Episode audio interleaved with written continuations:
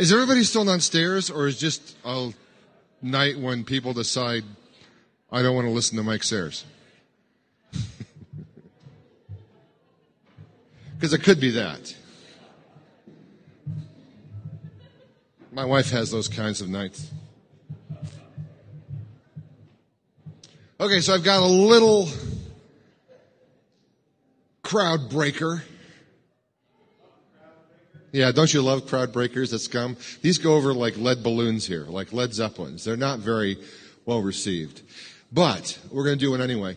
Um, I got a question for you. The question is this. At this particular point in your life, what is more important to you? Is it family love or is it your friends and the love you share among your friends? So is it family love or is it friends love? What is more important? And then after you get done sharing that with somebody around you, just grab a person. You don't even have to know them. Uh, tell them why the other one is not important as the one you're picking right now. Because these things change as you get older and younger and, you know, so it's okay. Just, just answer that question. Which is more important, family love or friendship love to you right now? And if you can, explain why the other one has lost prominence. So do that. I'll give you just a couple minutes for that, okay? You can turn the music on lowly in the background.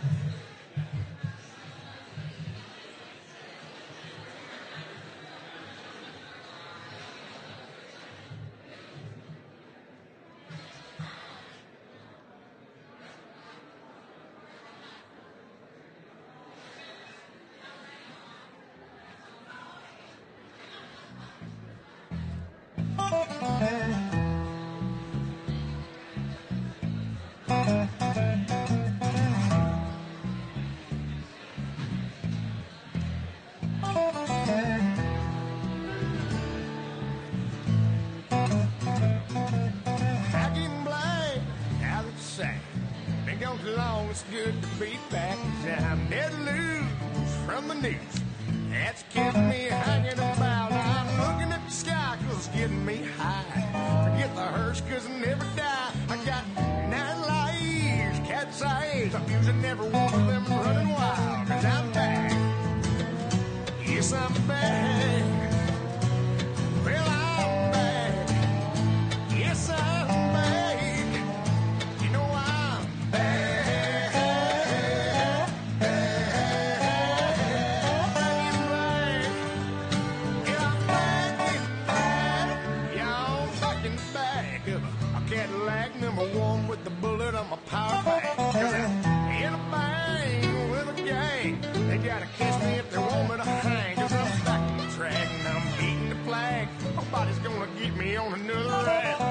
60 seconds, that's all you got left. 60 seconds.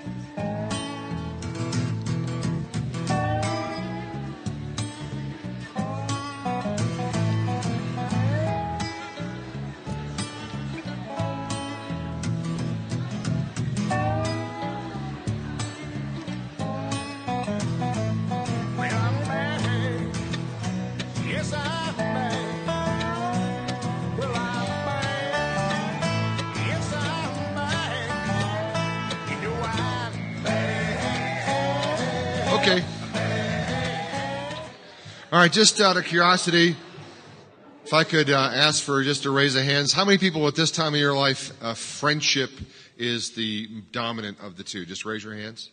Okay. Oh, it's a healthy group. Okay. How about for you, the family? Just raise your hands. Okay. Great. You know, it's slightly heavier on family than it is on friendship, but actually I expected friendship to make a strong showing.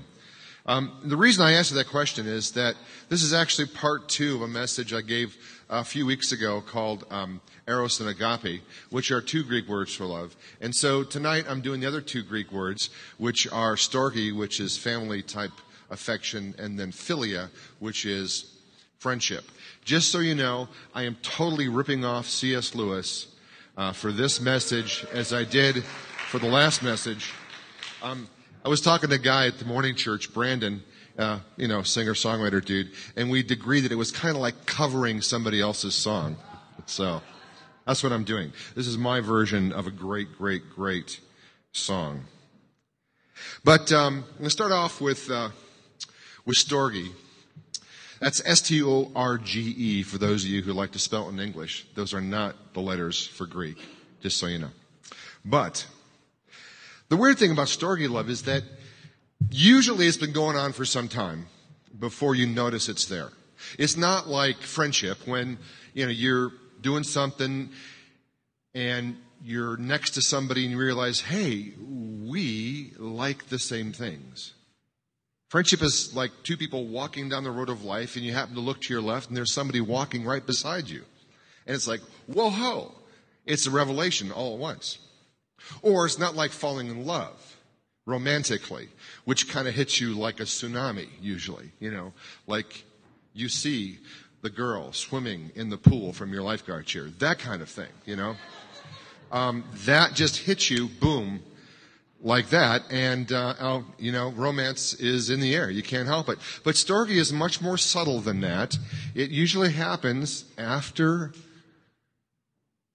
a while, and then you finally notice it. In that way, it's a very humble love. Of all four loves, I would say it is the most humble. Um, my scum stickers. By the way, you can pick these up for free in the back. I don't know why I have this in my pocket. There. So it's kind of homey. It's unobtrusive. It's just really nice and easy. C.S. Lewis puts this list together that I really love, and then I added a couple in here too. It's a warm kind of love. It's comfortable. It's the kind of love that a new mother has for her newborn child. It's warm. Picture a litter of kittens or a little of litter of puppies all tumbling around and squirming and trying to get near their mom. It's the warm animal smells. It's the noises of kids playing in the basement, the family room. It's the sound of a sewing machine. It's a toy left on the lawn. It's a dog's tail that drowsily pounds on the kitchen floor. It's easy laughter and easy tears on an old, wrinkled face. It's a warm blanket on a cold night in December with a fire blazing in the hearth. For the ancient Greeks, storge, and even for modern Greeks, very often when they're talking about storge, they'll talk about it in terms of the affection among family members. So a mother for her children, a father for his sons and daughters, children for their parents, uncles, aunts, those kinds of things. It's bred of familiarity. Here's a revelation you didn't choose your parents.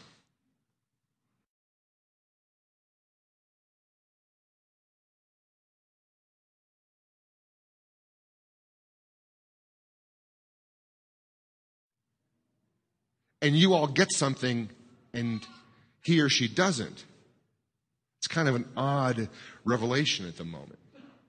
But it doesn't matter. It doesn't matter if, if, you know, you have kids naturally or if you've adopted kids or if they're stepkids from marrying in. You know, after a while, anybody can be loved by Storge because it's bred from familiarity.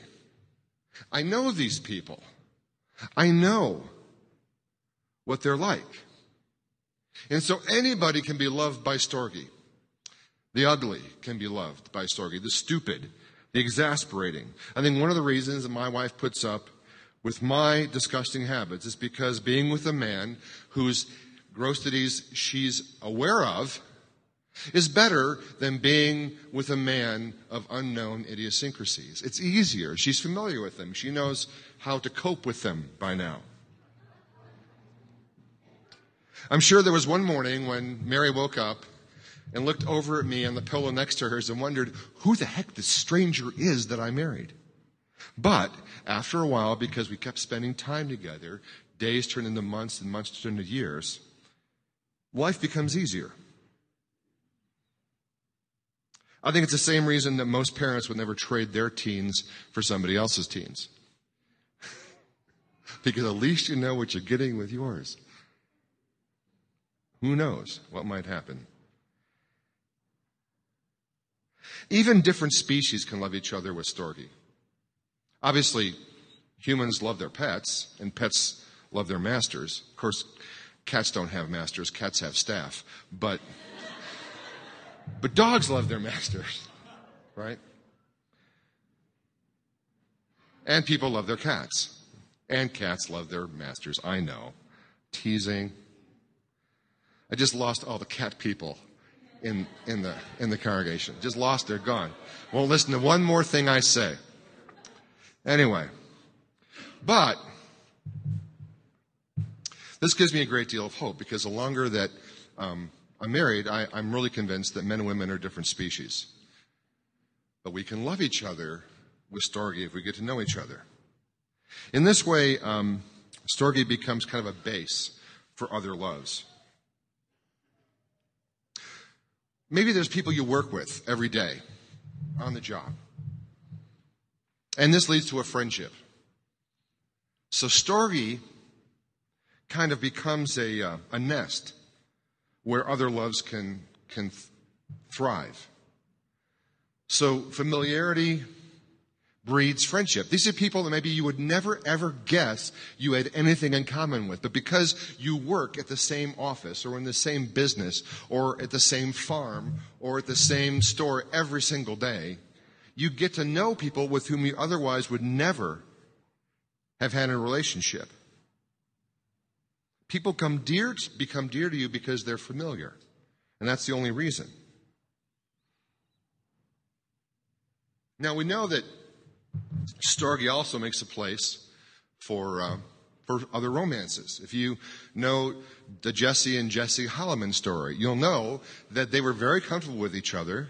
They had grown up almost as f- like family because his parents and her parents were super, super close. And they knew each other, and it was like one day, I never forget talking to Jesse Boy about this. He says, it was weird because one day I turned and looked at this girl that I had known since I was a little kid, and all of a sudden she was hot. It just kind of happened just like that. Storge had made a place for friendship, and then friendship somehow led to romance. It just kind of came in unexpectedly, the way it does. We know that, that, that Storge and Eros, romance and, and this kind of familiar, familiar love, actually can coexist in the same place. We know this because we know that lovers don't always kiss the same way. I mean, your mother always kisses you the same way. That's Storge, right? Your father, if your father's Greek, he would always kiss you on the cheek or on the forehead or sometimes even on the lips in that way that fathers do in the old country. It's a very affectionate thing, but Storge only kisses in one way. Now, lovers kiss in a whole different way, as I hope you know. But lovers don't always kiss that way. I mean, sometimes it's just a brush of the lips as you're out the door on the way to work or something. Or it's a peck on the cheek. See, Storge kisses that way, and it happens even among lovers.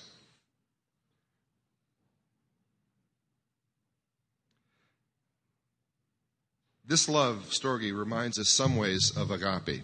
Now, agape, if you remember from the last time I talked, is that 1 Corinthians 13 kind of love. Love is patient, love is kind, it never takes offense, it never keeps a record of wrongs, it believes all things, hopes all things.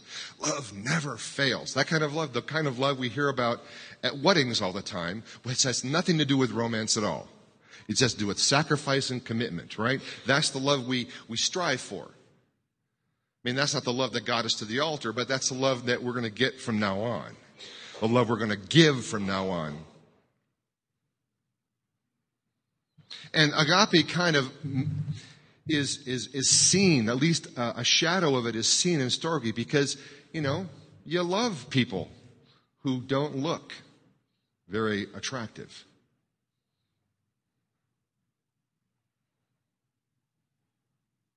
We handpick our friends. But Storge allows us to have a deep affection for people that we're required to be with. Maybe even the people you go to church with are people you would never, ever choose as your friends or your lovers. But you know what? They're your people, they're your family. And you can learn to appreciate them no matter how different they are. When we started Scum of the Earth, it was pretty much a homogeneous unit. I mean, we were, except for me and Mary, we were all the same. Everybody liked the same kind of music, everybody dressed the same kind of clothes, everybody liked the same kind of movies. But now, more than a decade later, Scum is very much more diverse. And how are you going to love the people you go to church with? So, Storge kind of looks like agape in that you kind of get, get it. You, you, can put up with people. You, you, you enjoy them, no matter if they're, you know, suburban, white, upper middle class, or if they're, you know, inner city crusty punk. Doesn't matter.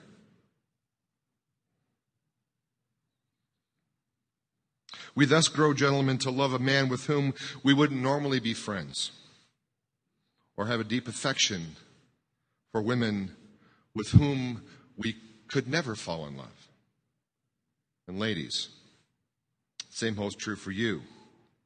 This type of love allows you to appreciate women with whom you would never otherwise associate except at church, or have an affection for men that you would not date in one million years.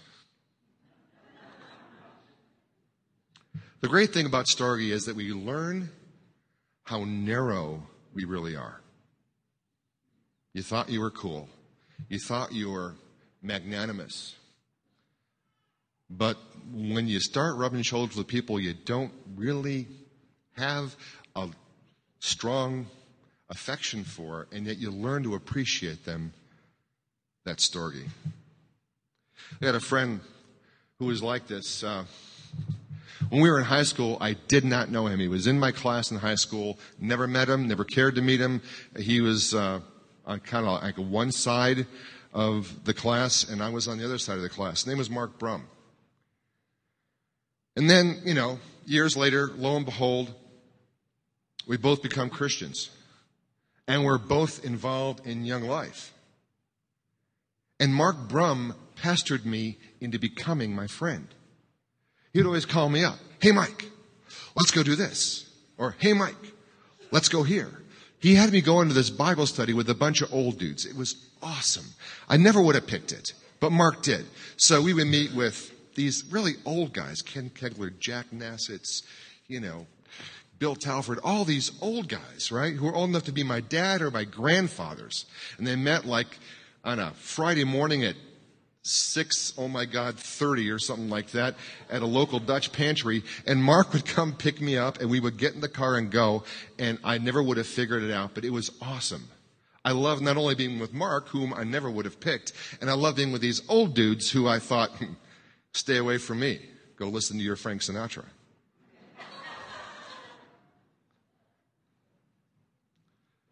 But Storge is not agape. It's not. I mean, didn't Jesus say something about um, hating father and mother and family for his sake? That's one of those verses that kind of turns your head around, is it? Anybody doesn't hate father or mother? Children, not worthy of me. So it's not the same. Agape and storge are not the same. Because inside this very natural love are the seeds for its own destruction. Inside storge are the seeds of hatred. You're going, what? Come on, Mike. Be it ever so humble, there's no place like home. And you look at the Mother's Day cards and the Father's Day cards, and they're just drippy with this sentimental, yeah. And there's something inside you that goes, there's something wrong with these Mother's Day cards and these Father's Day cards. I can't stand them. And you're right. Because you know better. You know that Storge isn't all that it cracks itself up to be. Because it's true that most anybody can be loved by Storge, but the problem is some people think that it's a right to be loved that way. Like if you're a kid and you say, My parents have to love me. They have to because they're my parents. Doesn't matter how I treat them, doesn't matter what I say to them, doesn't matter what tone of voice I use. Doesn't matter how late I stay out. Doesn't matter if I do my chores or not. Parents have to love their children. No, they don't. Storge is not agape. They get ticked off when you don't clean the bathroom. They get ticked off when you don't cut the grass. They get ticked off when you borrow money, tell them you're going to repay it, and you don't.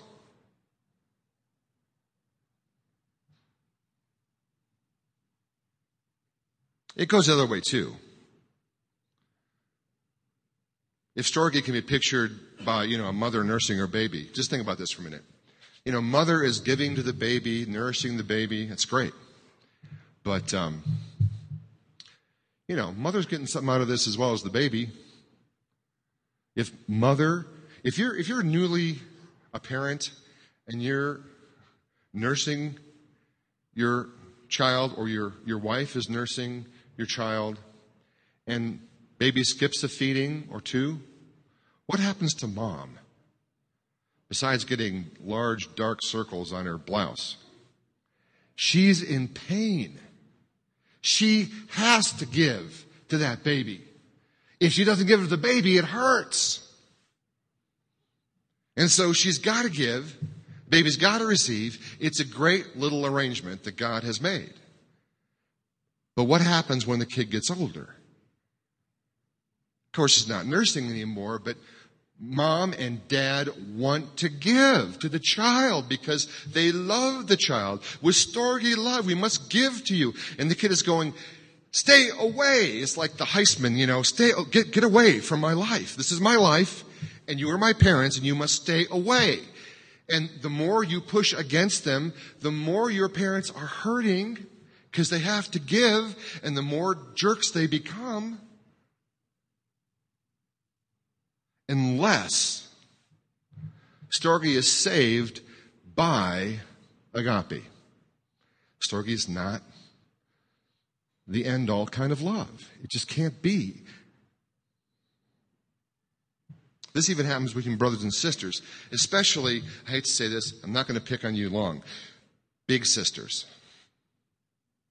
Big sisters become kind of like mini moms. And that's great when everybody's little, but when it's older, sometimes it becomes troublesome. Big sister's always got to know what's going on. She's always got to help out. C.S. Lewis never had a big sister, but he experienced this kind of turmoil at some point in his life because he wrote an epitaph. It's a joke. It's a poem, but he wrote this epitaph. So imagine this on a gravestone, okay? And it starts off like this erected by her sorrowing brothers in memory of Martha Clay. Here lies one who lived for others. Now she has peace. And so have they.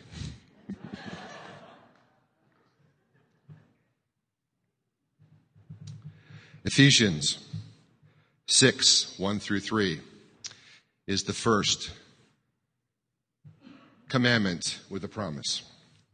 Children, obey your parents in the Lord, for this is right. Honor your father and mother, which is the first commandment with a promise, so that it may go well with you and that you may enjoy long life on earth. It is true that this is supposed to be. So God wants us to love, right? But the reverse is also true. The Bible also has things to say about parents not exasperating their children.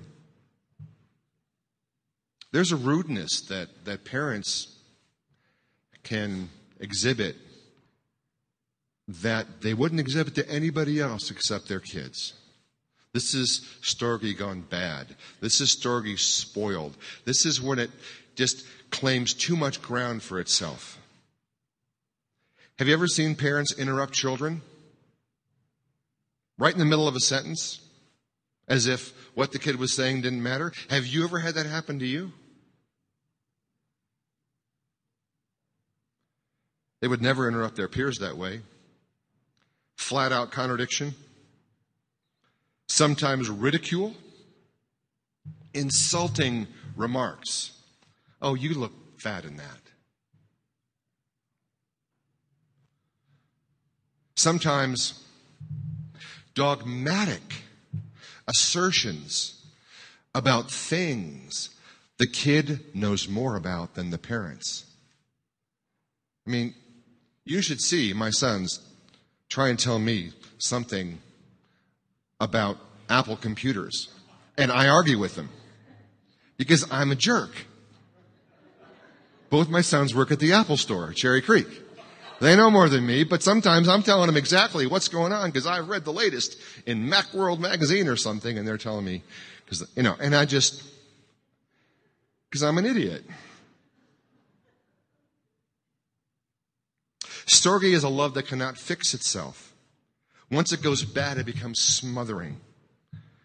You've heard the term um, smother mother, right? Helicopter mom. Storge gone back and looked like an episode of The Simpsons. How many people watch The Simpsons or have watched The Simpsons? Raise your hands. Okay, I'm, I'm surprised it's not 100% been on a long time. Homer speaks to Marge and the children in ways he would never speak to strangers. Because Homer is comfortable in his own home, in a place where formality of manners is not insisted upon. Homer has the idea that home is a place where no manners are required. And that's wrong. That's Storge gone bad. Agape must come in, love, without thought of return kind, compassionate, long suffering, forgiving, always believing the best.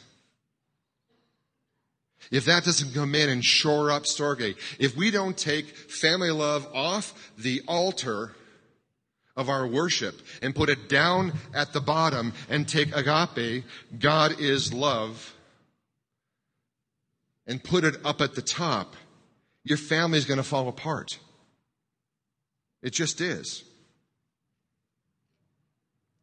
Mark chapter 3, verse 20. Listen to this from the life of Jesus.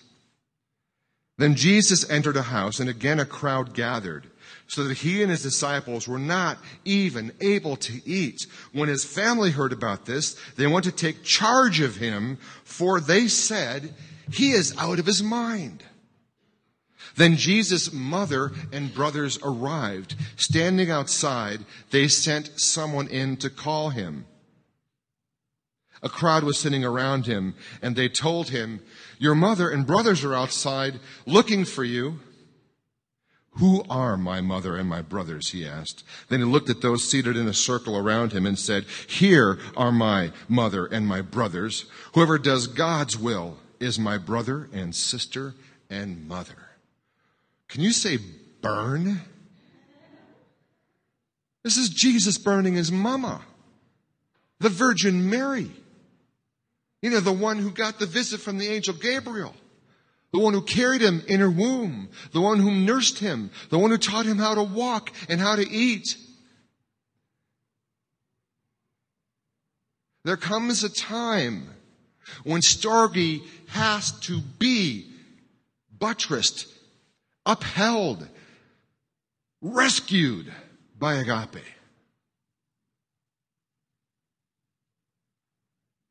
Sometimes, as a parent, you can make believe that as long as you're tired, as long as you're poor because you keep spending all this money for your kids, it's proof of how much you love your children. It's not. It's not all the time. Sometimes it's about you and your own pride. Jealousy can be in Storge just as much as it can be in Eros. We all know about jealous lovers, but trust me, there are jealous siblings and there are jealous parents. If you grow up with a brother or sister and, you know, you have the same interests all the way growing up and then one of you decides, you know what, I really like classical music and the other one's left behind, you'll see some jealousy. Making fun of classical music, making fun of you for liking classical music. And then even goes on like, who does he think he is? Liking classical music. Does he think he's better than us? There's this thing that families say when this happens, and Storge begins to be jealous. And this is what they say. It's just a phase. You got it. It's just a phase. It's so condescending. It's just a phase. I remember when this happened to me. All of a sudden, I became this radical Jesus freak somewhere just after my high school years. My family didn't know what to do with me. I was taking my Bible to work and reading it on my breaks. I bought a cross and I wore it around my neck. I started hanging out with people they would never, ever want me to hang around. The guys I hang around with before were all going to be, you know, doctors and lawyers and, you know, upper echelon socioeconomic people. And I started hanging around with like, you know, Vietnam War vets and um, people who were working at a cemetery and guys who were clerks at a local store and people who worked as cooks or dishwashers. And I love these people. And I keep talking about Jesus all the time. It's just a phase. He'll get over it. Don't worry about it.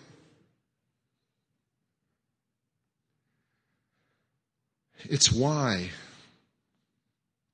20 some years later, when my family said, You need to go to seminary. We really believe this is who you are, and you're miserable doing everything else, where I finally felt like they understood. The phase had lasted that long, and it's still going on.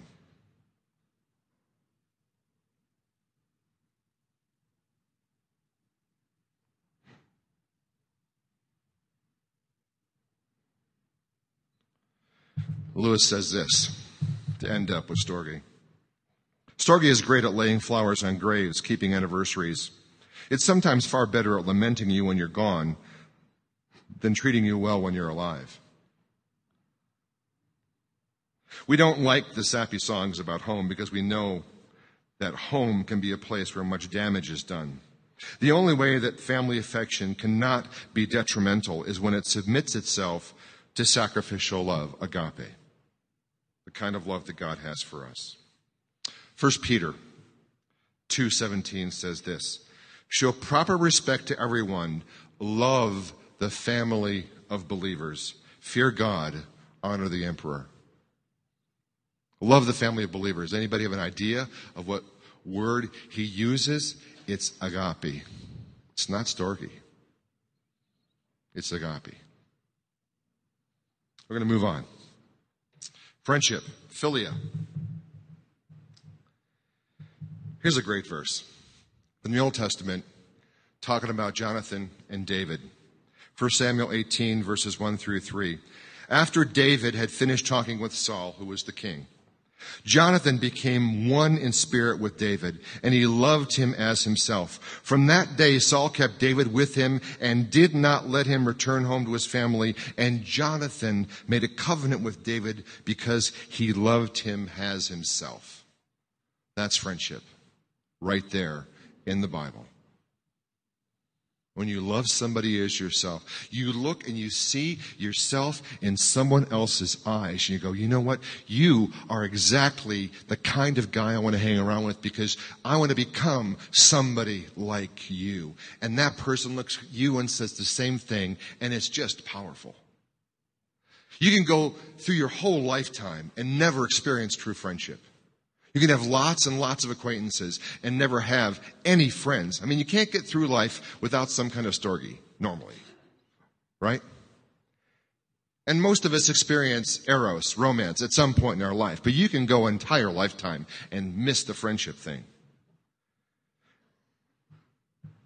Friends are people who are filled with the same need, who want to attain the same kind of goals, who are going on the same journey as we are. These are people who are stalking the same intellectual quarry that we are. That's what friendship is.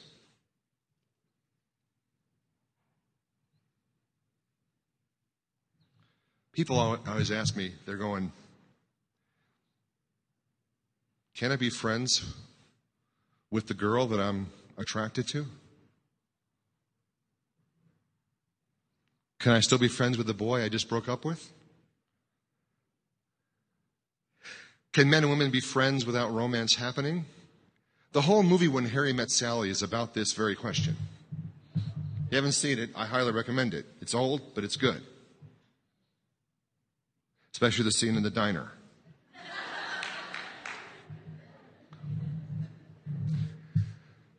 But when people ask me, Mike, you know, is it possible for men and women to be friends? I say, well, yeah, probably. I guess if the normal rules for friendship are present, like, you know, you both like the same things. Friendship is about shared goals like passions. But romance is about each other. Lewis says that if you wanted to paint a picture of romance and friendship, you would paint a picture like this. Lovers always looking at one another, gazing into each other's eyes, talking about their mutual love for one another. Oh, I love you. Do you love me? Do you think about me as much as I think about you? What were you thinking today?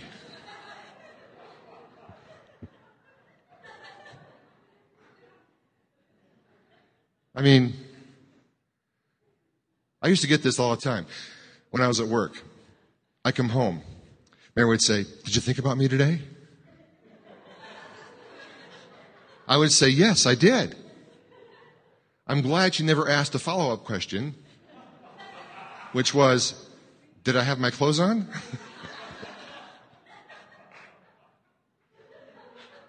Because that wouldn't have gone over so well if I'd answered that honestly.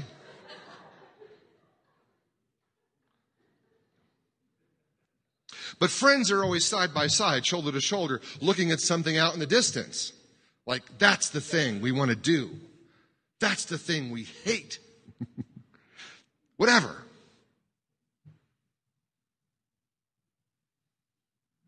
I commonly hear, like I said, people that's come saying about their beloved, she's my best friend. I just kind of roll my eyes. And I want to say things like, well, okay, hang on, let me ask a question. Is she a Star Wars geek like you are? Does she enjoy video games and playing them as much as you enjoy playing them? Does she ride a fixed gear bicycle everywhere like you do? Do you ever read the same books? If she's in the Jane Austen, do you read Jane Austen novels? And more than that, do you go to movies that have been made out of Jane Austen novels? And sit through them and enjoy them as much as she does? Because if you do, then you're friends. When she asks you to go out, go out dancing, do you make up some lame excuse about having to stay home and water your cactus? I mean, come on. Are you friends? Or you just think she's hot? Or do you just think he's cute? Any friendship that Mary and I have is based on a similar sense of humor, our love of the theater, the fact that we were both English majors in college. We both come from immigrant families. I mean, it did not freak me out when I went to her house and her parents were talking Czech all the time. I knew they were talking about me. Because when people came to my parents' house or my grandparents' house, they talked Greek for just the same reason. It didn't bother me. We both kind of like God a lot. And, and, and this helped make us friends. Lewis would say that if you're friends with somebody you're dating, you would just be just concerned about seeing her naked personality as you would her naked body. Guys are going, uh, I guess we're not friends then.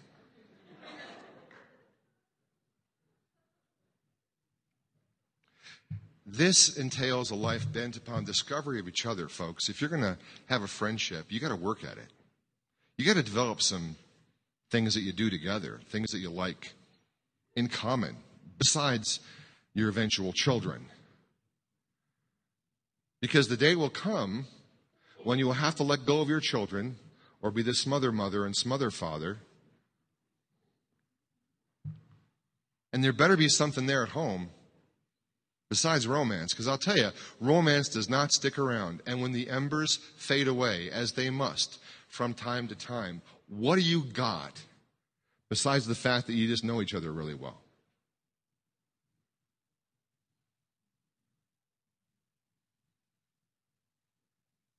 And here's the weird thing about friendship you can be friends with somebody without knowing a heck of a lot about them. This may sound weird. All you care about is the things you have in common. I mean, this person could be, you know, from a wealthy family and you wouldn't know it. Person could be married and you wouldn't care. The person could be a father or mother and it doesn't make any difference to you. This is how it's proof. Friends don't really care about those other parts of your life. Like if you are down on your luck financially and you go to your friends and you ask for money, friends don't really care. It's like, okay, fine, you need money. Okay, I'm here. I just take the money and let's forget about it. Let's just forget about it because it's a blip on the radar screen. It's not what your friendship is about. I'm here to help you, sure, but I'm not here primarily to help you. That's your mama's and your papa's job. I'm here to be your friend.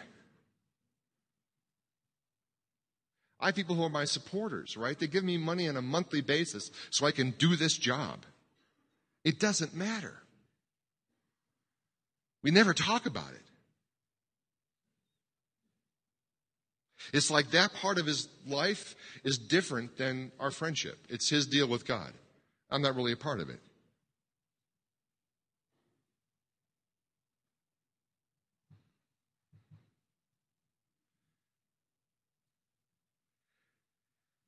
Philia is the least jealous of the loves. I mean, you know, two friends can have three, four, five, six, doesn't matter. A whole group of friends could come together, right? It doesn't work that way in romance. At least not very well, anyway. There may, there may be nothing better in life than for you and a group of friends to go hiking in the mountains, set up a camp, start a campfire, take off your hiking boots, Open some beers that you brought along. Start telling stories. Start talking about the day's hike until well into the nighttime. It doesn't get any better than this, the commercial used to say. It's a wonderful thing. But friendship's danger lies in its strength. The public opinion of a little group of friends may be tiny but it matters more than 10,000 other people's opinions. This is when friends and groups of friends become gangs. I believe that every group of friends is thus a resistance movement of some kind. It's us against the world. It's us against the system, against the man, against the institutional church. Scum can be such a place. We have to be careful. Because to say that these people are my friends is to automatically say those people are not my friends. Even though they're part of the body of Christ. We have to be careful. Friendship provides an insulation from the difficulties of the world outside. But friendship itself should be critiqued by those from the outside. It has to be, or you could go spinning out of control.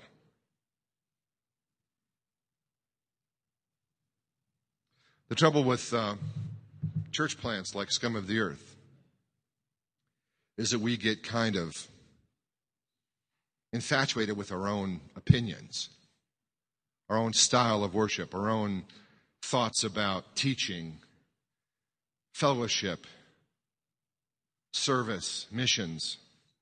We don't listen to anybody else.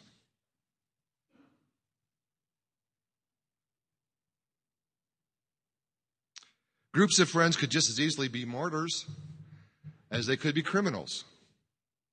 I mean, did you ever wonder about the Al Qaeda ring that pulled off the attacks on the U.S. 10 years ago?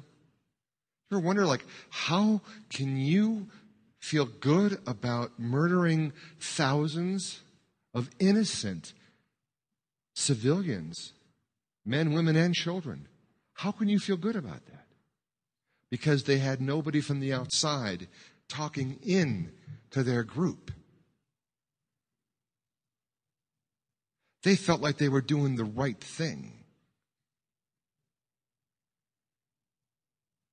The white men who held slaves in the American South were kind to one another. They were honorable to each other. They were charitable and loving to their own kind, but they treated a whole race of people worse than animals.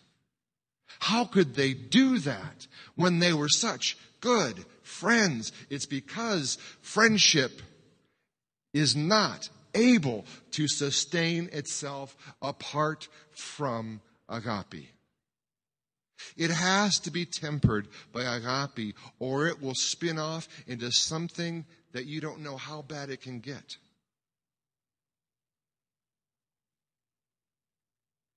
Friendships make brave men braver, kind men kinder, pious men more pious, proud men more proud, and cruel men more cruel, C.S. Lewis says.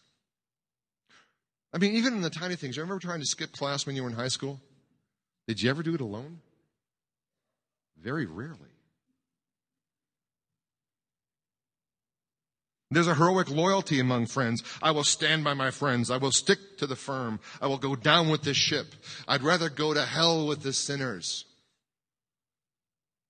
than go to heaven with the saints, because them's my people. See the danger in friendship?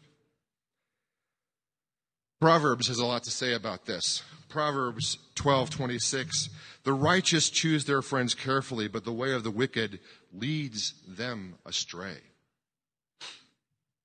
Proverbs 18:24 One who has unreliable friends soon comes to ruin, but there is a friend who sticks closer than a brother. See? That friendship storge thing going on here? Sometimes your friends stick to you closer than your actual family, right? Proverbs 22, verses 24 through 25. Do not make friends with a hot tempered person. Do not associate with one easily angered, or you may learn his ways, her ways, and get yourself ensnared.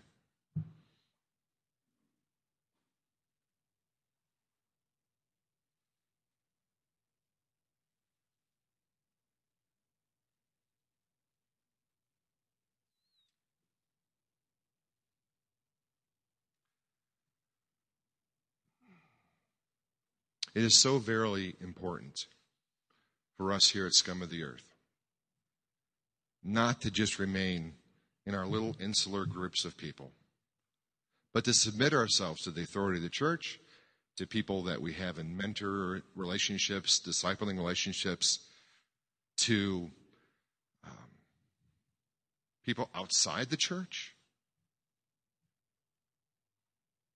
We must hold them in the highest regard, loving them with the 1 Corinthians 13 kind of love, and we must allow it to supersede friendship. Otherwise, friendship can get really, really dangerous. This is how church splits start, folks, honestly. Groups of friends get together, they start talking among themselves, they get it going, and pretty soon the whole body is divided and the body suffers. I don't think we're in danger of that here at Scum, but we could be sometime in the future. If we're not careful, if we don't put agape love as the highest love in friendship somewhere below. Storge someplace below, Eros someplace below.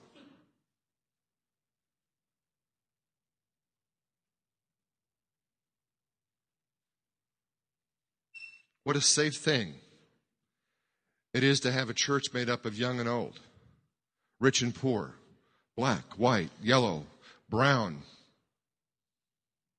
single, married, all those in between. It's a safe thing to learn to love this body of believers with a First Corinthians kind of love, to be the family as well as being friends.